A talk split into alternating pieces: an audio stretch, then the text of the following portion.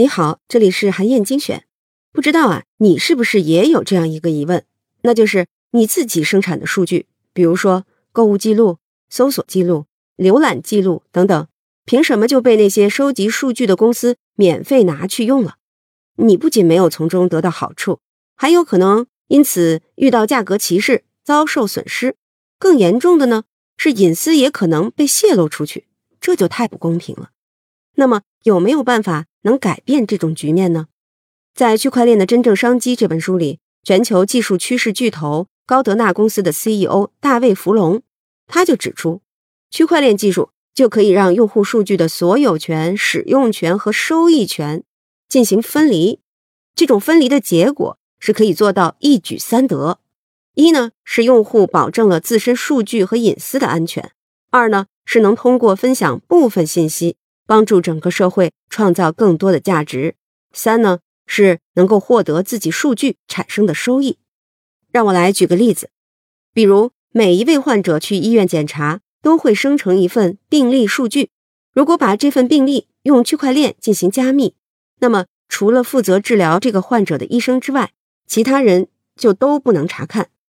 这个时候，如果有一家医院要研究某种基因突变，对癌症发病率的影响，那么就可以向患者付费，申请询问一些问题，比如患者是不是出现了某种基因突变呀，是不是患上了某种癌症等等。这么做就可以达到三全其美。首先呢，患者可以保护自己的隐私，只分享自己愿意透露的信息。每一个维度的信息，像是年龄、性别、有没有其他基础疾病等等。都可以单独设置成是否允许别人查询的状态。其次呢，患者分享的数据能够帮助医院展开更好的研究，这就解决了医生们想要了解一些罕见病例却没法获得的问题。更多的研究可以更快的展开。第三呢，患者还可以从自己的数据当中获取收益。斯坦福大学就曾经做过这样一项调查，调查的结果表明，大部分医生。为了查看那些自己接触不到的病例数据，愿意为每一次查询支付十到十五美元。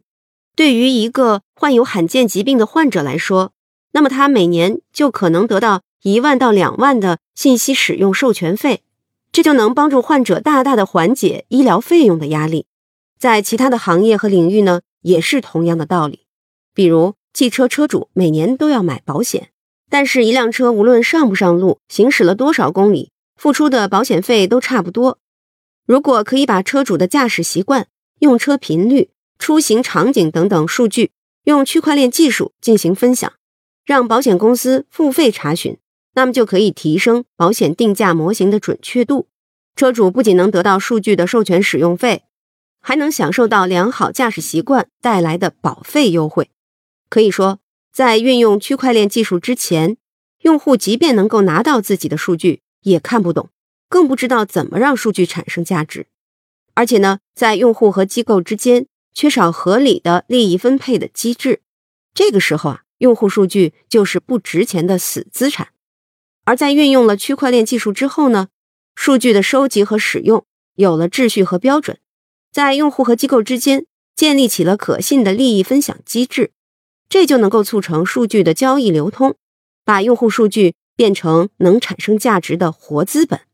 所以你看，创新想要成功，必然要做到能够兼顾各方的需求，让所有参与者都能够从中受益，这样才能让创新持续发生。可以说，区块链正在引发一场革命，它的应用潜力之大，已经超越了我们能够想象的边界。未来必然会诞生一些。基于区块链技术改变我们工作和生活方式的重要发明。好，以上啊就是我为你分享的内容。我在阅读资料里为你准备了本期音频的金句卡片，欢迎你保存和转发，更欢迎你在评论区留言分享你的精彩观点。韩燕精选，明天见。